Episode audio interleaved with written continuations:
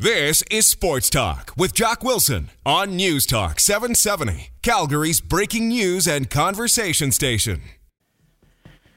Hard to believe, but the football season is right around the corner. As a matter of fact, this time next week, Stampeder rookies will be in town.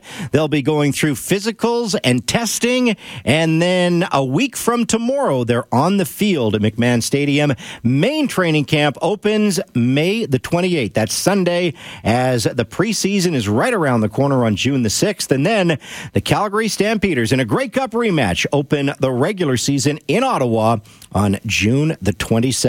Love talking football here on the home of the Calgary Stampeders. Here's what we know about the Calgary Stampeders. They've got the MOP, the most outstanding player in the game, leading the ship, and that is quarterback Bo Levi Mitchell. But we do have a big question mark on who is going to be number two, and who better to talk about the quarterbacking situation here in Calgary than the quarterback coach of your Calgary Stampeders for the second straight year. He is handling those duties. Ryan Dinwiddie joins us tonight. Hey, Ryan, how you doing? I'm doing well. Thanks for having me on, guys. Excellent. How was your off season? It wasn't bad. I got to go home for a little bit around Christmas time to go back to California to get out of the cold. And then I was pretty much here most of the time. I get out here and there when I can, but for most of the time we're here working pretty much year round. Well, you know what? It's great. And how did you enjoy your first year working with Dickey last year? I loved it. I mean, I've been trying to get here for a while. It finally, came to fruition where I got the chance to get here last year. So. It was great. Obviously, you learn a lot from a guy like Dave, who's wise beyond his years for his age as a young coach, and then obviously learn from Huff, who's seen it all and been through the ringer and bounced around and just has such a good knowledge of football. He's always, he's like your grandpa, your father. You always look to when you need answers. Is your role going to be the same this year, Ryan, or will you take on a few more responsibilities? Obviously, I know Dave is still going to call the plays because that's something he's very passionate about. But how about your role as quarterback coach? It's probably pretty much the same as last year. I know Dave always likes to say it's our offense, and that's kind of how it is. We meet, and we all have ideas, and as long as you have film to back it up and a rhyme or reason, and it makes sense for our game plan that week, everybody gets an opinion when it comes to that, and then, as far as, plan and practice and stuff like that, I try to do as much as I can to take off Dave's plate as far as scripting camp and, plan and practice each day, which routes we should work on, what we need to do. There's just those things so Dave can really focus on being a head coach. So as much as I can do is obviously I've done that in Montreal, so it's not a big change-up for me. But, the most I can do is take as much as I can off Dave's plate. Ryan Dinwiddie, the quarterback coach for the Calgary Stampeders, a special guest here on Sports Talk with Jock. And Ryan, last year it was pretty set. This year, there is a wild card because Drew Tate is no longer part of the picture. He was traded to the Ottawa Red Blacks. Now there's a battle for number two. And, three quarterbacks are going to be here competing for that position. I want you to break it down for us a little bit if you can. First of all, what can you tell us about Ricky Stanzi? The announcement came out yesterday from the Calgary Stampeders, a young man that was drafted by the Kansas City Chiefs in the fifth round back in 2011. Yeah, Ricky's a guy, I always go in the offseason, I've researched, anywhere from 20 to 40 quarterbacks, and you just try to figure out which guys you can put on your negotiation list, which guys you can't, and Ricky was the one I had the highest grade on, and we went to Florida, and he came out to Florida and competed with the other three quarterbacks we brought in, and we just felt like he was the best physically, gifted-wise, and I thought mentally he was pretty sharp and picked it up pretty quick for, only getting to see it that night before the actual minicamp. So I liked him. I liked his film. Obviously, he's got a long ways to go and is learning the Canadian game, but I think he'll be up for the challenge, and he'll be a good addition to the room. That's the biggest challenge for these players coming from the American game, isn't it? Because, the field is different. Obviously, the extra player is different. Your time probably is a little bit different in the pocket. And hey, you've lived that position before. Is that what you tell a guy like Ricky? Or, does he just like a duck and the water goes off his back?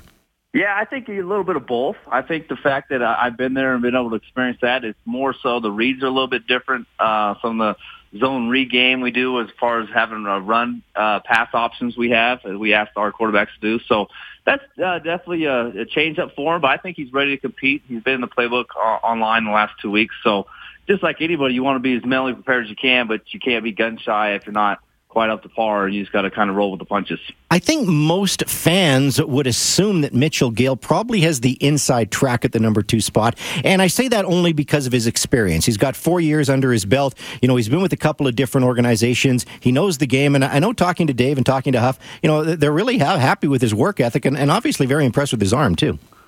No, absolutely. He was another guy that, you know, you research everybody's free agents at the end of the year, and we were very high on. And obviously experience comes in to help you. It really does when you have other quarterbacks never been around it. But at the same time, you know, you never know how it's going to pan out. You kind of just look at all guys, and we're comfortable that they can all be guys we can count on. And there's probably going to be a good quarterback get cut at some point. And that's just the nature of the business. And, you know, somebody else's team will probably benefit by it. Of course, here in Calgary, everybody's in love with Andrew Buckley, the former UFC star. And, you know, we've only seen him for a short period of time as a pro, but we saw him take over the short yardage duties last year for this football club. Just give me your thoughts on what you've seen from Andrew Buckley and his progression. You know, he's just grown up quite a bit as a man and as a pro. You know, first thing, going from the CIS level and just kind of getting it. I mean, you're wide-eyed a little bit, and everything's kind of overwhelming. But, you know, I think he feels like he belongs now, and obviously showed that last year. But, you know, physically, he just is gifted. Any quarterback I go recruit in the States, I think I have a chance to make it here. I mean, he's a talented quarterback. He's not on the team because he's from Calgary. He's a good football player, and we're looking forward to him coming in and competing. Well, you know, everybody talks about hockey IQ because we're in a hockey country, but when it comes to quarterback, you got to have the high IQ as well, don't you? Because, you know, it is a tough game, and you got to read defenses, and you obviously, you know, have to pick up that playbook.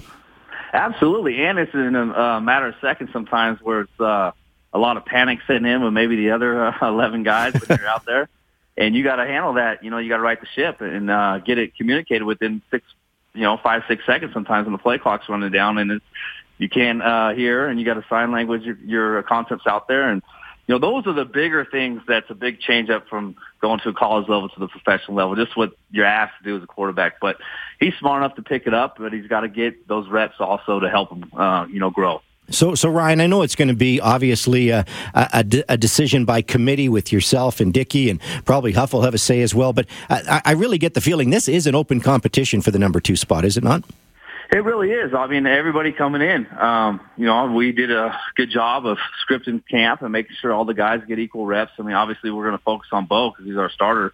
He's the guy I want to give the most reps I can to, but sure. The other guys, they get all the scraps, man, equally. And, you know, I always say, you know, I say pro, it's passion, responsibility, opportunity, and it's all about that. When you get those 3 reps or maybe 5 reps the next day, you got to take advantage of the opportunity and seize the moment. Hard to say that Bo Levi Mitchell can get better because he's just coming off an MOP season and we've seen what he's done as a starter. But in your opinion, can he get better? No, he will. And the funny part is he's always trying to. Hey, coach, what can I get better at? You know, and looking at stats. And he's in my office at least, you know, 2-3 times a week in the offseason. We're reading for an hour or 2, watching game film, seeing what we can get better at. And, you know, obviously, if you're driven to get better and you can take the coaching and not look for a pat on the back all the time, which Bo does, I think, you know, you strive and get better. And obviously, it's a respect factor for yourself and a pride thing, and I think Bo wants to be the best he can every day. And so it's pretty easy to get better when you're working that way. Well, Ryan, I want to thank you very much. I know the coaches are off this week, and Jean Lefebvre says, I'll see what I can do if I can get Ryan on the show for you. I know it's your off week, so enjoy the rest of it. Thanks for joining us tonight, and obviously we'll see you next week as training camp really gets going. Yeah, no problem, guys. I look forward to it. I'll see you guys next week. You betcha. Ryan Dinwiddie, quarterback coach of the Calgary Stampeders, a special guest here on Sports Talk with Jock.